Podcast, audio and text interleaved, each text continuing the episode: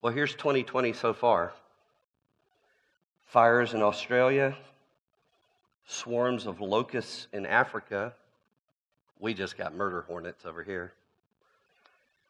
A global pandemic caused by COVID 19. Now, experts are saying that this pandemic could cause, and I quote, famines of biblical proportions in about three different, uh, three dozen countries. We've had tornadoes and hurricanes and Saharan dust clouds. Oh my. Um, political unrest globally, rumors about what Iran will do, rumors about what North Korea will do, what China will do, political unrest here at home, protests, riots, looting, concern about economic collapse, concern about the moral corruption that seems to be multiplying in our nation at an exponential rate. And there's, there's anger everywhere. Even Christians are biting and devouring one another. What, what in the world is going on? Is this, as those great theologians, R.E.M., once said, is this the end of the world as we know it? Or could it just be the end of the world? It's not really a bad question. Every generation that has experienced traumatic events like the ones we have, or in some generations even worse than we have, have asked the question Is this the end of the world as we know it? Is this the end of the world? And these were the questions on the hearts of Peter, James, John, and Andrew as Jesus talked to them in Mark chapter 13. So let me start with verse 1. And as Jesus came out of the temple, one of his disciples said to him, Look, teacher, what wonderful stones and what wonderful buildings. Jesus said to him, Do you see these great buildings? There will not be left here one stone upon another that will not be thrown down. Let me just stop right there. And let's, let's look. And, and you're going to need to just keep that open in front of you in your Bible or your bulletin. Look at what happens between verse 2 and verse 3. There's silence. No one says a word. They're walking just over that half a mile down the steep ridge on which the city of Jerusalem was perched into and through the Kidron Valley on the eastern side of the city, and then up the gentle slopes of the Mount of Olives. And there they sit down facing the city, and they, they see it's a, it's a clear view from just a half a mile away from the Mount of Olives. You can see the temple perched there on the edge of Jerusalem. They see its immensity, they see its beauty. This is the second temple. Originally built by Zerubbabel and then later expanded by Herod, it's been there for over 500 years. Ever since the people of Israel returned from their captivity in Babylon. Herod's renovation of the second temple, temple included ornately carved white marble stones, which were 37 and a half feet long 12 feet high and 18 feet wide. I don't know. Would one of those stones fit on the stage? The engineers would have to tell me. Those are huge. White marble. Herod's expansion of the temple ended up covering one sixth of the whole city of Jerusalem. It was huge. One commentator said that the temple probably looked like a mountain of white marble decorated with gold. This is what they're looking at as they sit with Jesus on the Mount of Olives. And they're remembering what he had just told them. There will not be left here one stone upon another that will not be thrown down. That temple? And he was right. Less than 40 years later, that's just one generation later, after Jesus said these words, the Romans demolished that temple in AD 70. The uh, Jewish historian Josephus was an eyewitness of this war and the destruction of Jerusalem, and he wrote a book about it called "The History of the Jews," uh, the history of the Jewish War. And in it, he said that the Roman destruction of Jerusalem was so complete that a future visitor to the city would have had a hard time tell, uh, telling that there was inhabitants in that place. It was complete and utter destruction. So, can you imagine what these disciples are thinking? This building had been the center of their national life for over 500 years. It would be like someone predicting that the White House and Capitol Hill would be utterly destroyed by an invading army. How would we, how would we feel about someone predicting that? How would we feel about that happening? But this is even worse because this temple was also the place where the presence of God dwelt with his people. To them, the destruction of the temple would not simply be the end of the world as they knew it, it could be none other than the end of the world. So let's continue reading. Verse 3. And as he sat on the Mount of Olives opposite the temple, Peter, James, and John, and Andrew asked him privately, Tell us, when will these things be? And what will be the sign when all these things are about to be accomplished? Matthew tells this same story, describes the same event, but he includes another question that Mark didn't include, and that's this. They say, Tell us when these things will be, and what will be the sign of your coming and of the end of the age. Because you see, in their minds, when Jesus talked about the destruction of the temple, he was also talking about the end of the world and his coming again at the end of the age. They, they just couldn't help but put those two things together. And so when Jesus answers the disciples, he talks about both of these events. Uh, they are two different events separated by an unknown period of time. And what makes this chapter a challenge is that there is some debate over when Jesus is talking about the destruction of the temple that would happen in 70 AD and when Jesus is talking about his coming again at the end of the age. That's what makes this chapter so difficult to navigate. When is he talking about which event? So, for full disclosure, as I've wrestled over this passage, um, the section headings I added in the bulletin are, are there as a way to show you one of the ways that commentators have sought to explain the way Jesus addresses the two events. Okay, so there's disagreement on, on which words describe which event that Jesus is saying. But I've chosen to land on this one, and, and I think I'm in good company. So here's something that will help, I think. Jesus is speaking here like an Old Testament prophet. He's uh, using what we call apocalyptic language.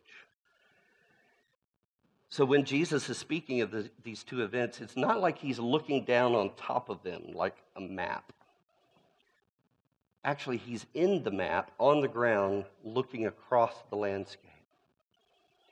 For example, when you go to Signal Point down here and you look out across the Tennessee River and you see Raccoon Mountain, and then just beyond that, you see Lookout Mountain, right?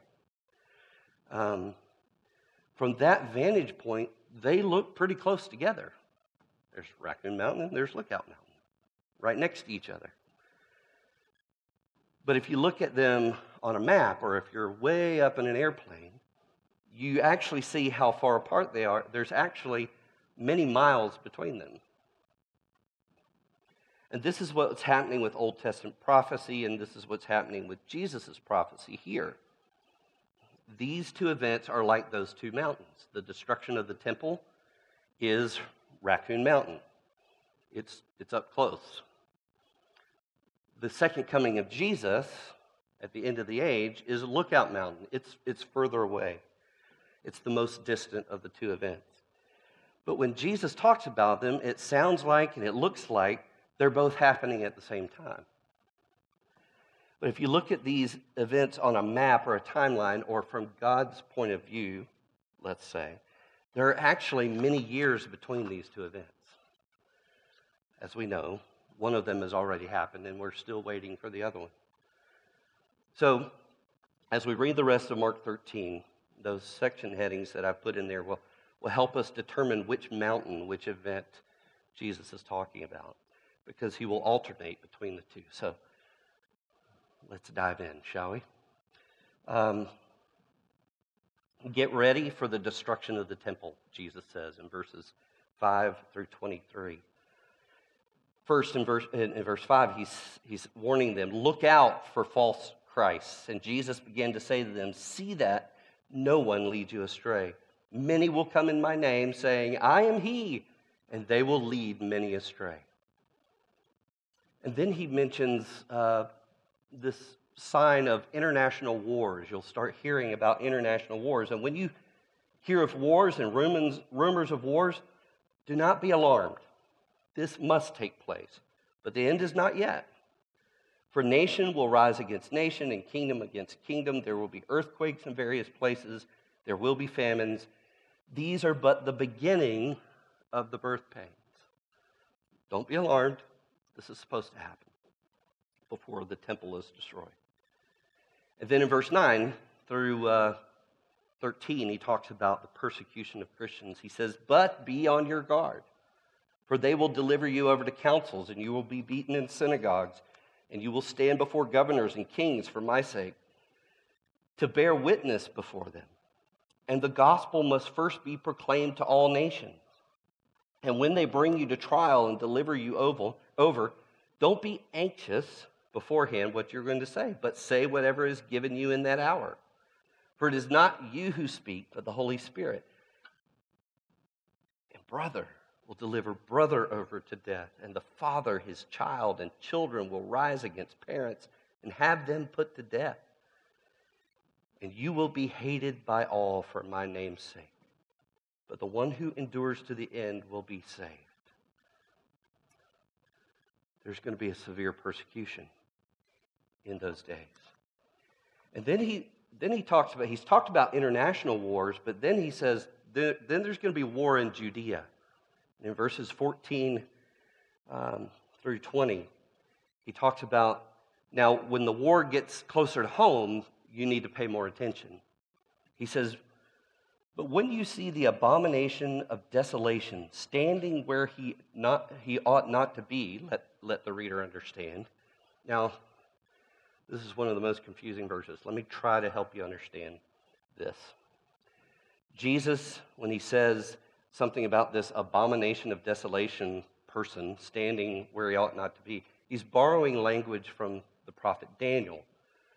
He's referring to an abomination so detestable that it causes the people of God to leave the temple desolate. And this was likely fulfilled in AD 67 and 68, just a couple of years before the temple was destroyed, when zealots occupied the temple precincts. And they were murdering people inside the, the temple uh, properties, desecrating the holiness of the temple. And eventually, at the end of this period, they installed a clown named Fani uh, as, the, as a false high priest, as kind of a mockery. The abomination of desolation standing where he ought not to stand. When you see that happen, folks, get ready. The temple is about to be destroyed. And so Jesus says, when you see that happen, then let those who are in Judea flee to the mountains. Let the one who is on the housetop not go down nor enter his house to take anything out, and let the one who is in the field not turn back to take his cloak. Get out of there. And alas, for women who are pregnant and for those who are nursing infants in those days, pray that it not, may not happen in winter. For in those days there will be such tribulation as has not been from the beginning of the creation that God created until now and never will be. When he says that, it's almost a direct quote from Daniel chapter 12, verse 1. It's, it's prophetic hyperbole describing how horrific and complete the destruction of Jerusalem will be. It's going to be as bad as anything we've ever seen, he's saying. He goes on in verse 20, and if the Lord had not cut short the days, no human being would be saved. But for the sake of the elect whom he chose, he shortened the days. And then he ends this section about getting ready for the destruction of the temple by saying again, look out for false Christ. Verse 21, and then if anyone says to you, look, here's the Christ, or look, there he is, do not believe it. For false Christs and false prophets will arise and perform signs and wonders to lead astray, if possible, even the elect, even believers in Jesus. But be on guard. I have told you all things beforehand.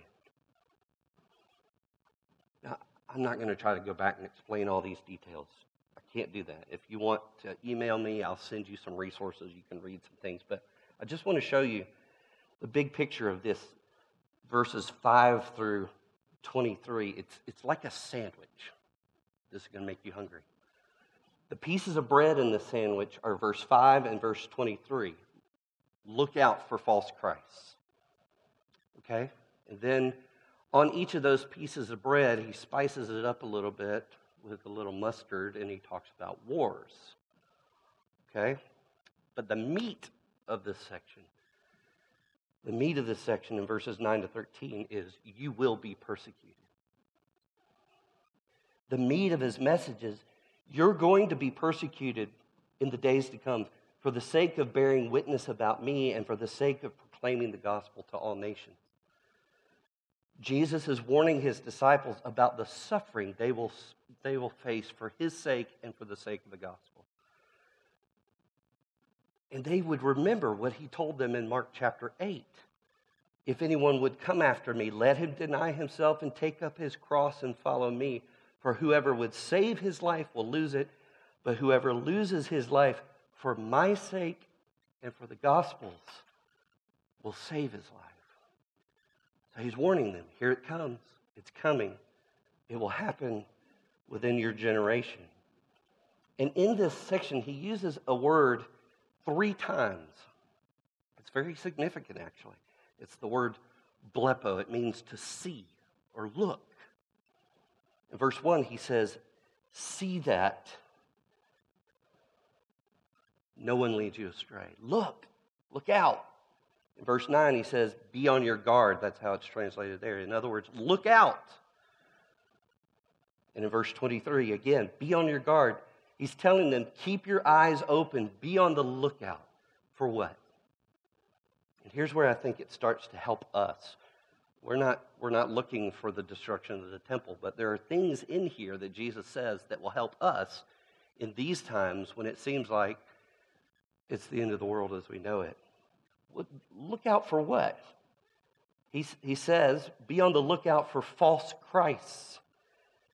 Jesus is saying, You know who I am. Don't be fooled by false saviors. Listen, things are going to get crazy, and you're going to be tempted to think that I've abandoned you. And there will be many out there who would like to claim that they know how to save you from this mess. Don't believe them. Don't entrust yourself to them. Trust me. Trust what I've said.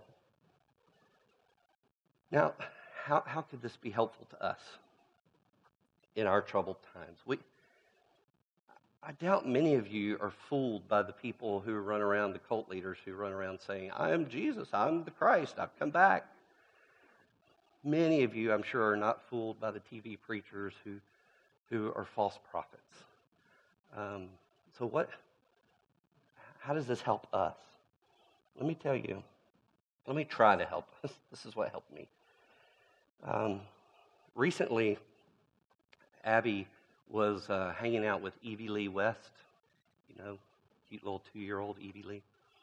And um, she was watching her for Jim and Bonnie. And so they decided to take a walk in the neighborhood. And as they were walking through the neighborhood, one of the neighbors was in the garage or on the driveway with a, a big table saw and cutting wood. And it's really loud. You know how shrill that sound is. And it scared Evie Lee, so she grabbed on to Abby, and Abby picked her up, and, and Evie, Evie Lee kept saying over and over again, Miss Abby's got you. Miss Abby's got you. Miss Abby's got you. Miss Abby's got you. She's comforting herself with the good news that Miss Abby's got her. She doesn't have to be afraid.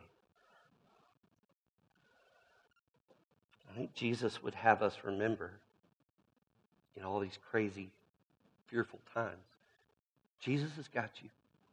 He would like us to say to ourselves over and again and, and to each other Jesus has got you. Jesus has got you. And you might say, well, I'm not afraid of anything. Um, well, honestly, I, I, think we're all afraid of something these days. I mean, yes, some of us are afraid of sickness. Some of us are afraid of death. Some of us are afraid that someone we love, a friend or a family member, might get sick or die. We've seen it happen. Others of us are afraid of economic collapse, afraid that all of our income is going to get sucked away, and what are we going to do? We're afraid of the loss of a job. We're afraid of the loss of, of freedoms. We're afraid of the loss of um, our great nation. Some of us are afraid of which guy is going to get elected in November. And these are legitimate things to be anxious about, really. But when things get crazy and it's the end of the world as we've known it, it doesn't make sense to say, Netflix has got you. It doesn't make sense to say, food and drinks got you, Jimmy. It doesn't make sense to say, my political party's got me. It doesn't make sense to say, don't worry, 401k's got you. It doesn't make sense to say, job's got you, boyfriend's got you, football's got you. It doesn't even make sense to say, Mountain Fellowship's got you. Because as good as all those things are, they ain't got you. They can't save you. They can't rescue you. None of those things can hold the full weight of who you are in the midst of the hard things you're going through. None of those things died for you. None of those things love you. Jesus has got you. So be on the lookout for these false saviors that are trying to tell you they got you. But Jesus says there's something else to be on the lookout for. In verse 9, he says, Be on your guard. You will be persecuted, but that persecution will lead to gospel opportunities. Opportunities to bear witness about me, to proclaim the gospel to the nations. And maybe that's why they need to get pushed out of Jerusalem. So they'll take the gospel to the nations. Opportunities to say whatever is given you by the Holy Spirit in that hour. Be on the lookout for opportunities to bear witness to me and to the good news about what I've done, Jesus says. Keep your eyes on the mission.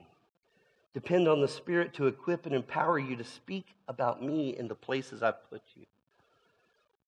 This is a wise warning for us in our troubled times.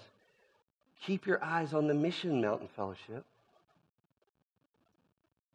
Keep making disciples in the places I put you, Jesus says, in the places where you worship and work and live and school and play.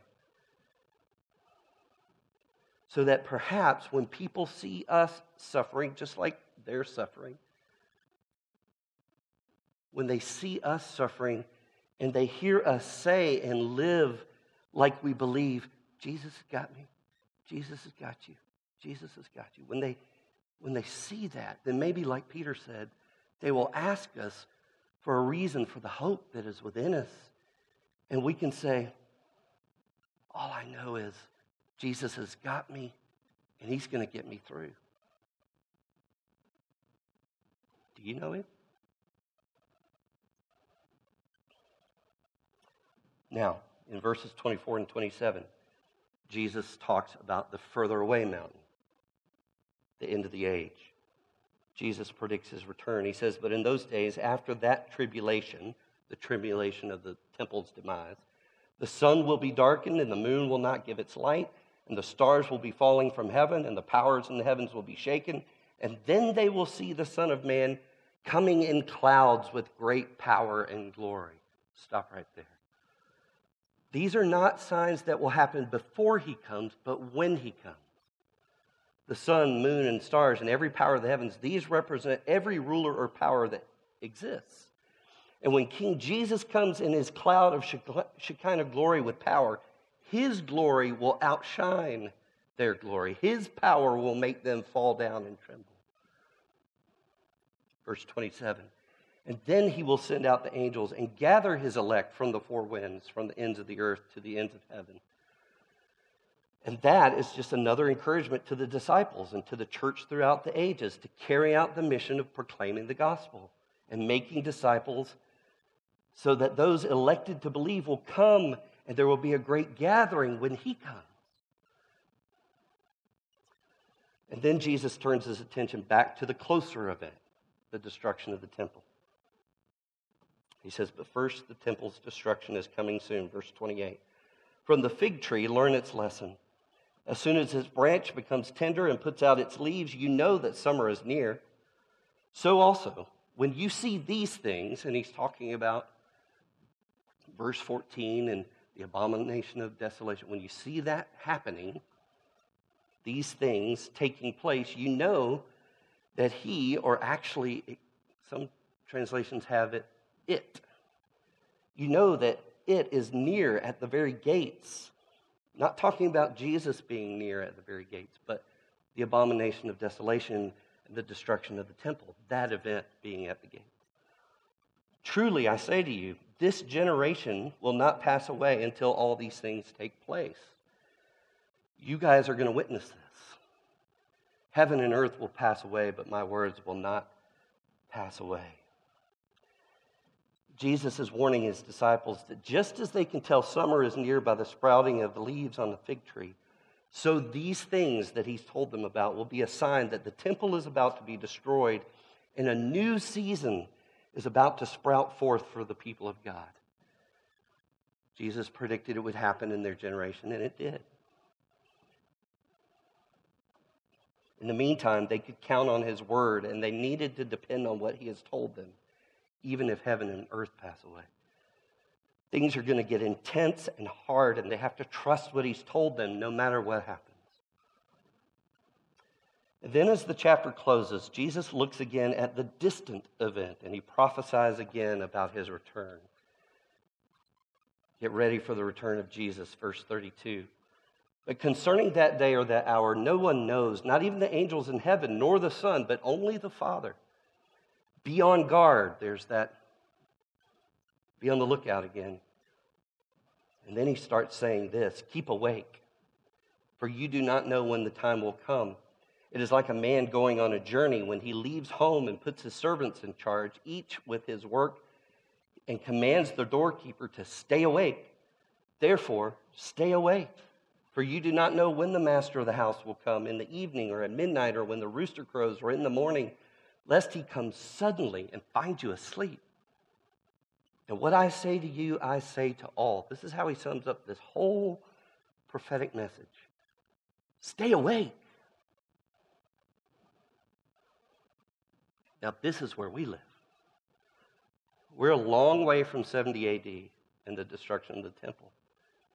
But we are some of those elect who have heard the gospel that's been preached to the nations for almost 2,000 years. And we are looking forward to that last great event, the return of the King.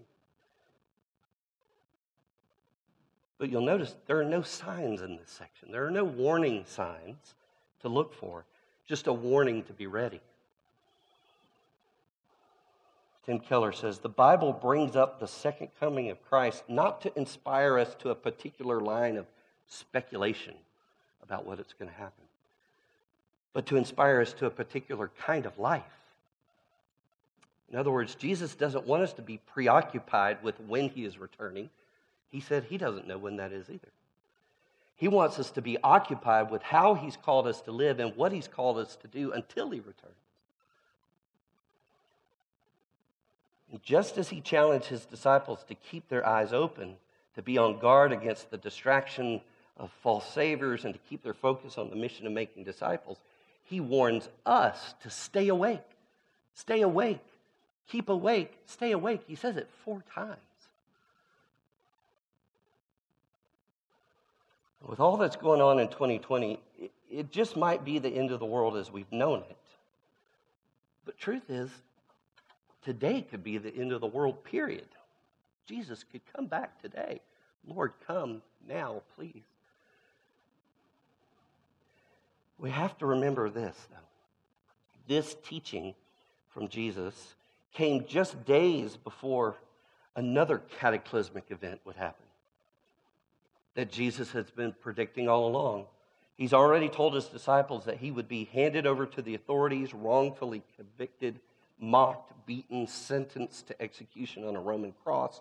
He would die there, and then on the third day, he would rise again. He's already told them that's coming. And Mark is going to spend the remainder of this gospel describing those events in details, and we're going to spend the next six weeks looking at them. But here's something amazing to think about. Do you know when scholars believe Mark wrote this good news? This account of the crucified king who becomes the living Lord? Mark wrote the story of Jesus between 60 and 70 AD. He wrote it just years before the temple was destroyed. Why, why is that important? Why would the Holy Spirit have Mark record his version of the story of Jesus just years before Christians would suffer severe persecution for proclaiming the story of Jesus? I think it's so that they would find comfort and courage in the very story that they were telling, in the very gospel that they were proclaiming. So that they would remember that Jesus loved them and gave himself for them. So they would remember that he was raised on a cross as the crucified king, but he was raised from the tomb as the living Lord because he's alive and he loves them and he's coming again they could say to themselves over and over and over again Jesus has got you. Jesus has got you. Even as they go through this horrible persecution, Jesus has got you. So, in the middle of whatever is changing your world as you know it right now, you have to know that your Jesus is the crucified King and the living Lord. Your story is not just the story that happens between your birth and death. As Larry Crabb says, no, that little story is caught up in the larger story of what Jesus is doing between his cross and his coming again. Your little story is not just what's happening between your birth and your death. Your story is part of what he's doing between his cross and his coming again.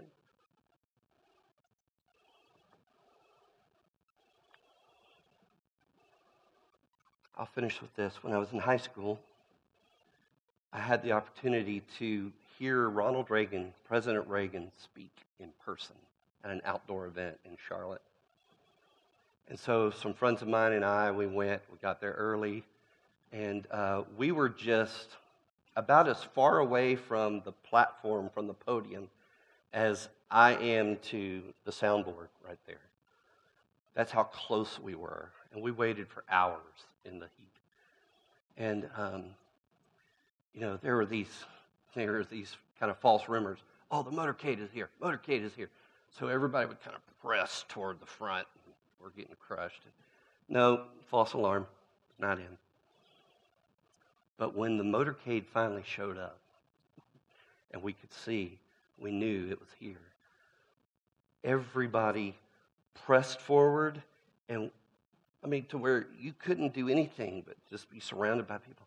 And we all stood on our tiptoes. trying to see him. Where is he? Is he coming? A friend of mine, she was kind of short and she couldn't see over all these people, even on her tiptoes. So I said, Well, here, get on my shoulders. I could do it back then. Um, oh, we're all just stretching our necks and looking. Where is he? Where is he? There he is. It's the president. I think that's what staying awake looks like. Staying awake looks like your heart on tiptoe, waiting for him to come, not distracted by all the false Christs that are talking to you. You're, you're on your tiptoe, you're waiting for him to come. And you're also looking around and seeing who else needs to see him. Who else can I help see? So that I spend these days between his cross and his coming again, using my lips and my life to say to myself and to others, Jesus has got you. Father, would you help us in these crazy, difficult days when it seems that the world as we know it is going to end? Maybe it is. Would you help us? Help our hearts to stay on tiptoe and help us to help others be looking for him too because they long for his return because they know he's got them. Help us to be that kind of people, we ask. In Christ's name, amen.